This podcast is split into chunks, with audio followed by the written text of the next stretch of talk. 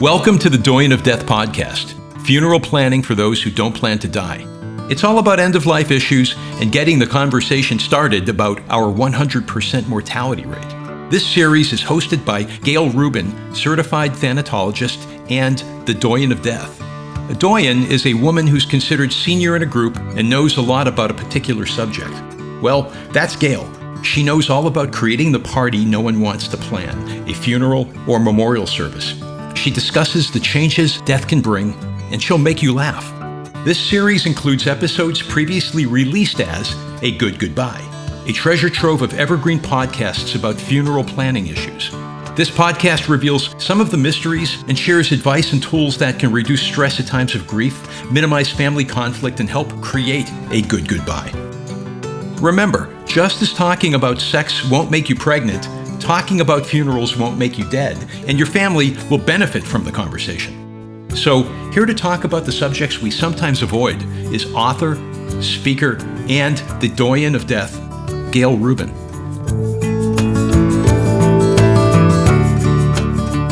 Welcome. This is part two of our two part episode. If you missed part one, do yourself a favor and go back to listen. And now back to more with the Doyen of Death. Welcome back. The topic today is Jewish funeral traditions, and we are talking with David Zinner, founder and executive director of Kavod v'Nichum. So, David, the topic we we touched just briefly in in the last section about neither speeding up nor slowing down the process of decomposition.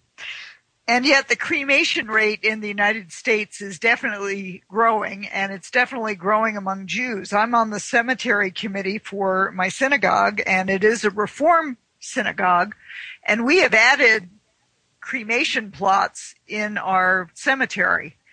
So, uh, let's talk a little bit about that uh, thought about cremation and Jews. It's it's an anathema to certain segments of the religion, is it not? It is. You know, so cremation is considered um, contrary to traditional Jewish funeral and burial practice, and and part of what happens is that uh, folks who are very traditional don't usually um, give very good explanations about why it's not part of our tradition. Um, but the, so the first reason, the one that we already talked about, that we don't want to do anything to hasten the decomposition of the body. We'd rather let it decompose naturally in the earth. Um, is just the first one, but there there are lots of reasons why ground burial is is superior to cremation. Um, cremation uses a lot of um, a lot of energy, fossil fuels um, that ground burial doesn't use. Um, ground burial preserves green space in, uh, especially in cities where green space is at a premium. Um, ground burial allows for a communal participation. People gather around the grave and they help fill it in and and in, in cremation you don't have anything like that. Um, and and ground burial also um, can be an emotional release for people. It's a cathartic experience to uh, to shovel dirt into the grave. It, it it's something physical you can do that actually, um, you know, it, for for someone who's experienced a loss, having something physical they can do it, it can be very important to to get the grieving process going if it hasn't gotten started already. So mm-hmm. those are just a few of the reasons. There's lots more. Um, the the biggest the biggest thing cremation has going for is that going for it is that it's cheaper, and that's one of the challenges to the Jewish and, and other communities that that are trying to maintain their cemeteries. Hmm.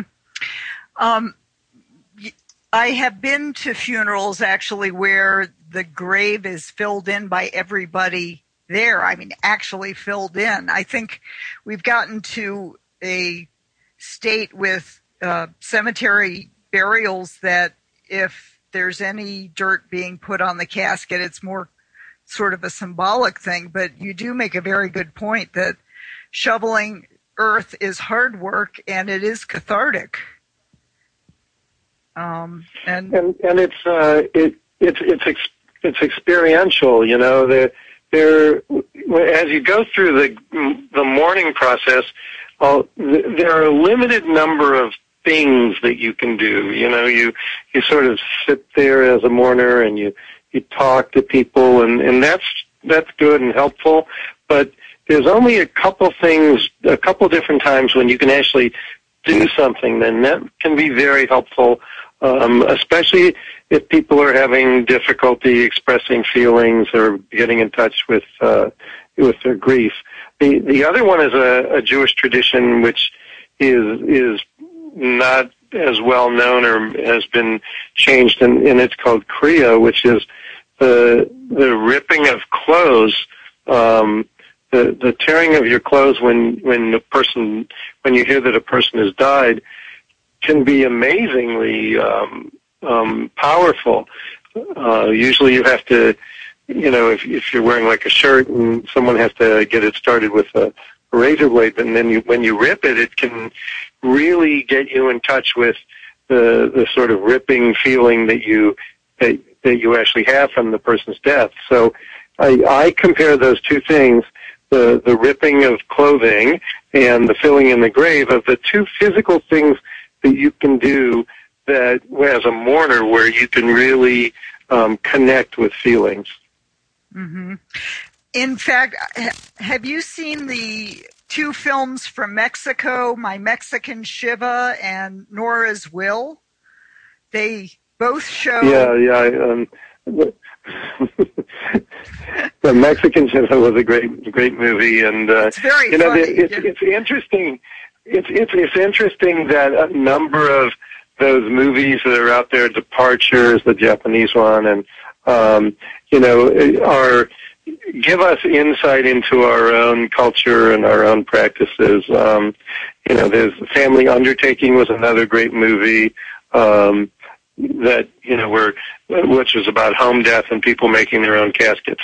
All of those give us insight into our own culture um, and you know help especially if you if you want to understand Jewish funeral practices, they stress a lot of the values of the reality of death, the simplicity, the equality aspects, th- things that uh, you know are, are essential parts of the Jewish traditional practice. Now, one tradition is a pitcher of water at the either at the gate of the cemetery or at the door of the house of mourning.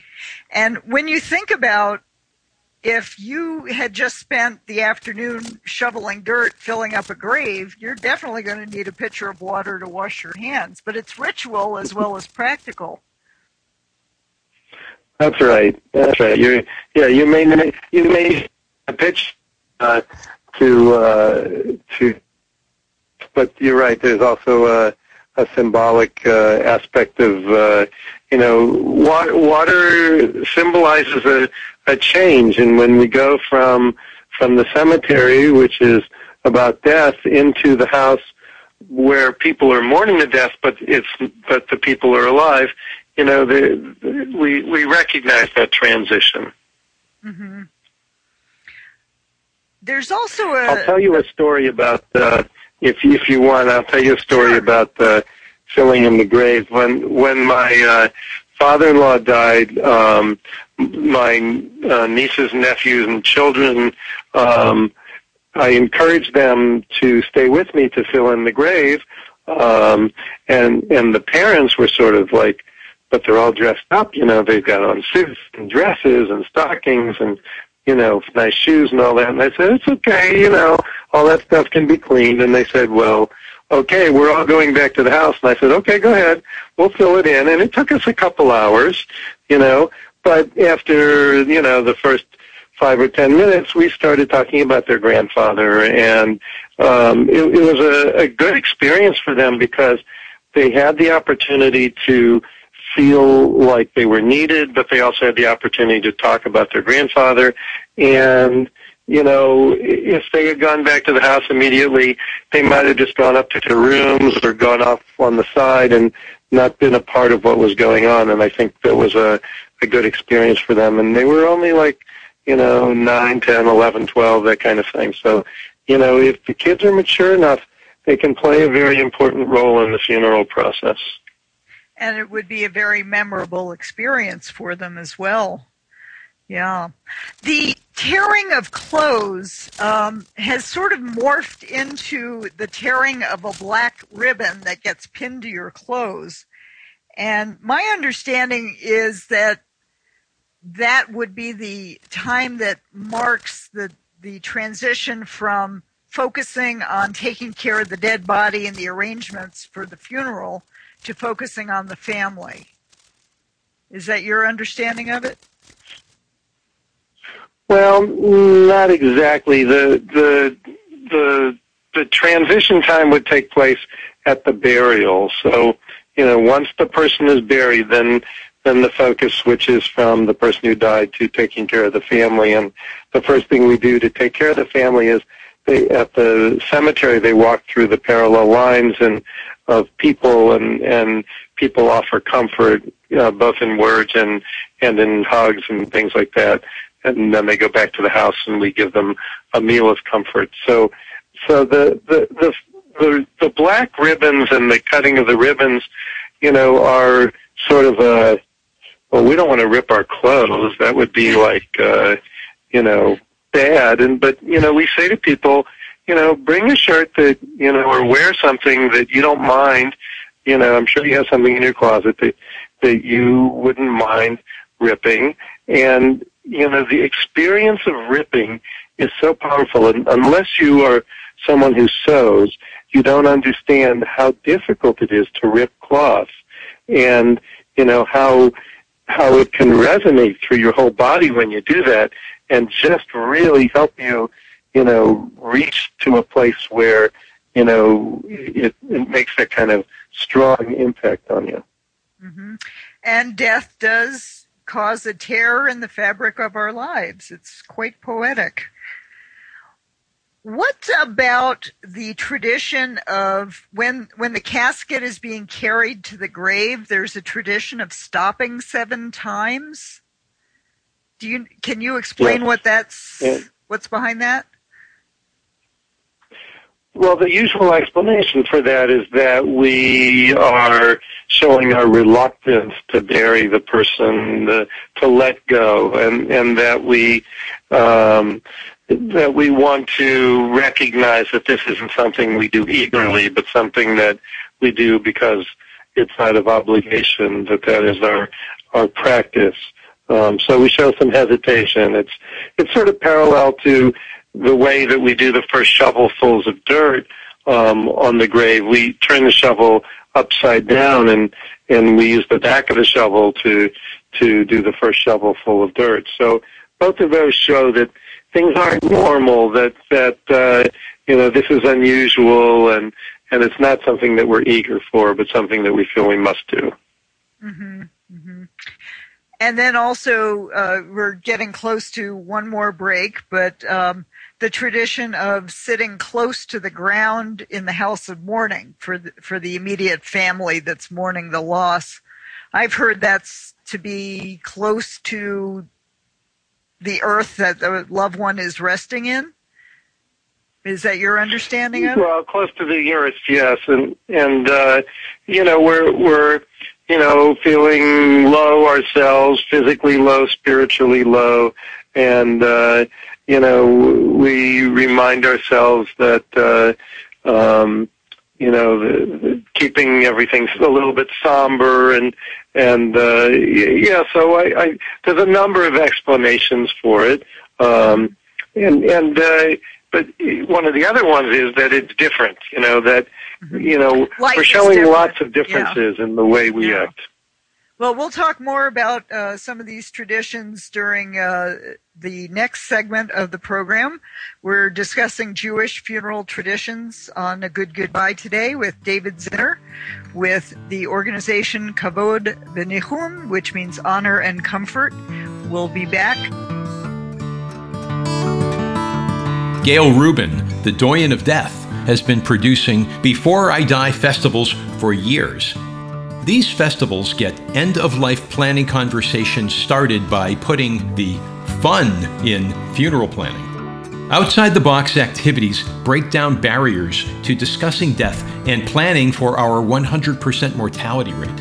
And now, Gail has created the Before I Die Festival in a Box, the comprehensive guide to producing your own community festival. It includes everything you need to create a successful event how to find sponsors, build a team, market the event, schedule speakers, topics for discussion, workshop ideas, and much, much more.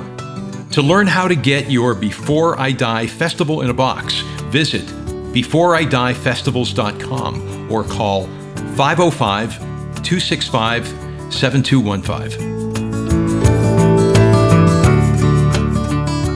Welcome back. We are talking about Jewish funeral traditions with David Zinner.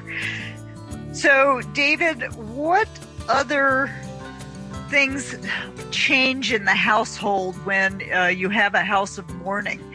Mi- mirrors and pictures getting covered is um, one of those traditions that has a lot of different reasons given for doing that. And it's it's a very interesting concept. I actually saw at one of the uh, funeral expos, there's a guy who makes shades. He calls them Shiva shades that are things you would uh, yeah. attach. Uh, do you know him? Yeah, I've, I've seen the product and talked to him, yes. Um, and, you know, people talk a lot about covering mirrors as one of the big changes, but that isn't the really big change. The really big change is what happens in the house. And that is that all of a sudden, it's, you know, what was your house has turned into something different. Um, the tradition is that you leave your door unlocked and that people don't knock on the door they just walk in, and that you know you people come and they don't necessarily speak to you. Um, they wait for you to speak to them, and then they respond depending on what you say. And there are services in your house, um, maybe in the evenings only, or maybe in the morning and the evenings. Um, and people will bring food to your house, and all of a sudden, it's like instead of it, you being the host, you're supposed to act more like the guest in your own house. Those are the really interesting changes about what happens in the house of mourning um, in, in traditional Jewish practice. Um, you know, sometimes we forget and, you know, or we lose a tradition and, and people, you know, um, end up talking about sports or politics or whatever um, instead of focusing on the mourners. So one of the ways that, that I'll suggest that people deal with that issue is to keep it from turning into like a rowdy party kind of thing is um, when we have this service uh, in the evening, a Shiva service, um, that instead of just doing the service and then breaking and everybody eating, um, we stop in the middle of the service and we give the, the family that lost someone a chance to share and to tell stories about that person and to pass around pictures and albums and and to reminisce and to repeat some of the things they might have said at the funeral. And if there are grandchildren uh, give them a chance to say something to um, and and that way you have the whole group's attention. And then afterwards people can come up to the family and ask for more information about something that they heard you know, there's so much conversation going on these days about people wanting their lives celebrated and not so much, you know, mourning. But what do you think about that? And is does that have any place in Jewish tradition? I think it does. Uh, I think you know um, mourning and celebration are, you know, part of a continuum from my perspective that, you know, depending on, you know, how the person died and how they lived, uh, you know, can be very appropriate for, for any kind of, uh, funeral or Shiva. Um, you know, we want to celebrate the things that the person accomplished in their life and, and the good that they did and what they contributed to the world and how they you know, raised a family or were, you know, involved in a family in some way and how they gave back to the community. So I think that's very much in keeping with Jewish tradition. Um, at the same time, we're sad that they're not going to be here to continue doing that work. So, you know, it's, it's, you know, in, in many funerals, it's bittersweet. Uh, you know, there's the there's the good and the sad, and, and uh, I think it's important to recognize all of it and to give people an opportunity to to talk about it. There, I've been to, I've, I've led shivas where, you know, um, it's very quiet. People are listening to every word, and then someone will tell a joke, and all of a sudden the tension will be gone, and everyone will laugh, and you know, it, it's a good thing. It's not a bad thing. Mm-hmm. Mm-hmm. Now, music is uh, traditionally not played in the House of Mourning. Do you think that it has a place, though? I do. Um, I'm a music person, and I think music at funerals and even in a house of mourning, especially for someone who died who was musical, um, you know, if the person played an instrument or was part of a choir or had favorite songs that they wanted, you know, played at their funeral that they felt were meaningful, you know, I, I think customizing funerals and Shiva services um, is a good thing. It, it helps us uh, remember the person, helps us understand who they were if we if we didn't know them. Mm-hmm. In fact, there was an article in the New York Times months ago about secular shivas, where people who weren't Jewish were coming together at the house of the mourner to basically support them as we do in the Jewish tradition, um, and having some sorts of rituals uh, to remember the person. So I think it's interesting that the Jewish tradition was actually extending out into a more secular setting. Yeah, we, you know, the Jewish traditions uh, have a lot going for them, and um, Jews should feel comfortable, um, you know, sharing with other religions what we do. And uh, if people want to, uh, you know, adopt some of these practices, I think it's great. Um, but part of that means that we have to understand what we do as our practices and have to understand the meaning behind it. So it's really important for people to to uh, study up on what Jewish traditional practices are, so that they they they're aware of them. And too many people, uh, I think, have a tendency to reject without really understanding. Mm-hmm. And they really are a number of beautiful, meaningful traditions. For example, when you come home from the cemetery to the house of mourning, there's the lighting of a very large candle. Can you talk a bit about that tradition? Sure. The the Shiva candle is supposed to last for seven days while you're sitting Shiva, um, and it you know helps you.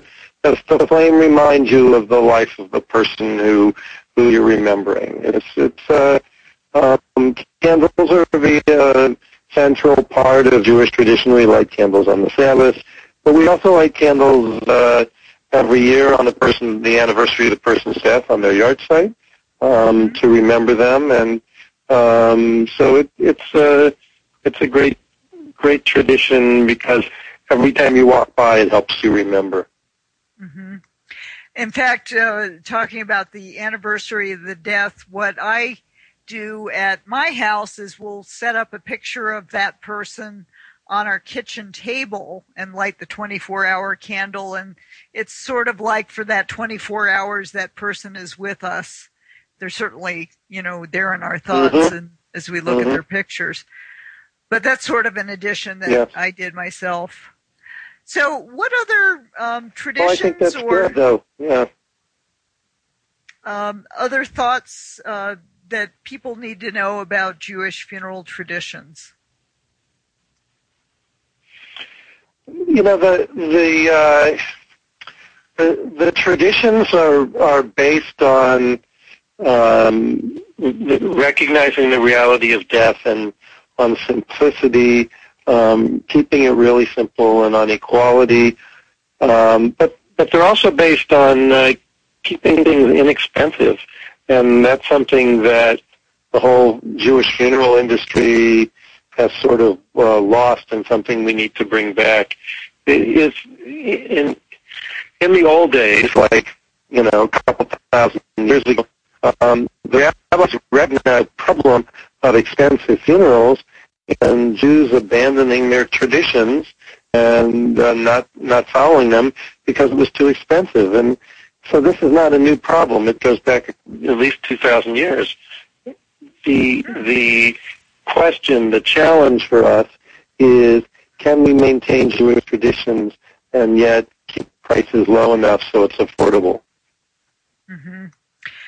Well, and uh, in fact, I'm originally from the Washington D.C. area. You're you're out there in Maryland, and my parents have burial plots in uh, Northern Virginia, and they do intend to be buried there, although they don't live in the D.C. area anymore. So I know that body shipment will be involved wherever they die, and um, uh, your organization was involved in helping uh, get a, a, Jewish burial package set up, I believe, for Jews in the Washington D.C. area. Well, it was it was sort of it was really the other way around. Um, oh. So back in 1976, there was a group called the Jewish Funeral Practices Committee of Greater Washington, and that group established a contract with a local Jewish funeral home.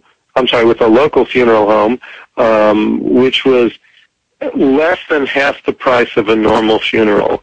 And that contract still exists today with, in with different funeral homes. Uh, the contract today is with a funeral home costs about $1,820 for a funeral, including a casket, and not a burial, but that's the funeral cost, which is comparable to five or six thousand dollars for a normal funeral with casket. So it saves people a tremendous amount of money, and it encourages them to practice uh, Jewish traditions. And that group, the Jewish Funeral Practices Committee, was instrumental in helping find, found this national group, Kavod V'Nichum, that I'm the executive director of. That's great. Well, um, any closing thoughts you'd like to share? Uh, we've just got another minute or so left. Well, I appreciate you having me on, and uh, thank you for your good work. Um, I think it's really interesting to look at different religions and how they how they do uh, death uh, practices. I was on a a panel with a Muslim and a Buddhist recently um, at a conference regarding organ and tissue donation, and the the panelists uh, had such a good time talking to each other before and after. It was more fun than actually doing the presentation. So I I would encourage people to uh, to talk to each other about what their practices are. It it can be very enlightening and and usually forces you to go back and look up something about your own religious practices. Yeah. Well, and yeah, we could talk about body donation and in fact we have on another program, but that's considered a good deed these days. And in fact, there's more information about Jewish funeral traditions in my book, A Good Goodbye Funeral Planning for Those Who Don't Plan to Die. And you can find that at agoodgoodbye.com as well as uh, through online retailers. So I want to thank you, uh, David Zinner, for joining me today. So remember, Talking about sex won't make you pregnant. Talking about funerals won't make you dead. Start a conversation today. Gail Rubin, the Doyen of Death, is the author of three award winning books. In A Good Goodbye Funeral Planning for Those Who Don't Plan to Die, learn how to save money, reduce family conflict, and minimize stress at a time of grief. Just as talking about sex won't make you pregnant, talking about funerals won't make you dead, and your family will benefit from the conversation. Kicking the bucket list 100 downsizing and organizing things to do before you die brings a light touch to downsizing and organizing for end of life issues. And Hail and Farewell cremation ceremonies, templates, and tips helps you easily create meaningful memorial services with sample scripts, suggested readings, and music recommendations. These fine books by Gail Rubin, The Doyen of Death, are available on Amazon and wherever books are sold. For more information, visit agoodgoodbye.com. Thank you for joining us on the Doyen of Death podcast. You can find episodes of this podcast and past episodes of A Good Goodbye with Gail Rubin on iTunes or wherever you listen to podcasts. For more information on Gail's work, visit agoodgoodbye.com.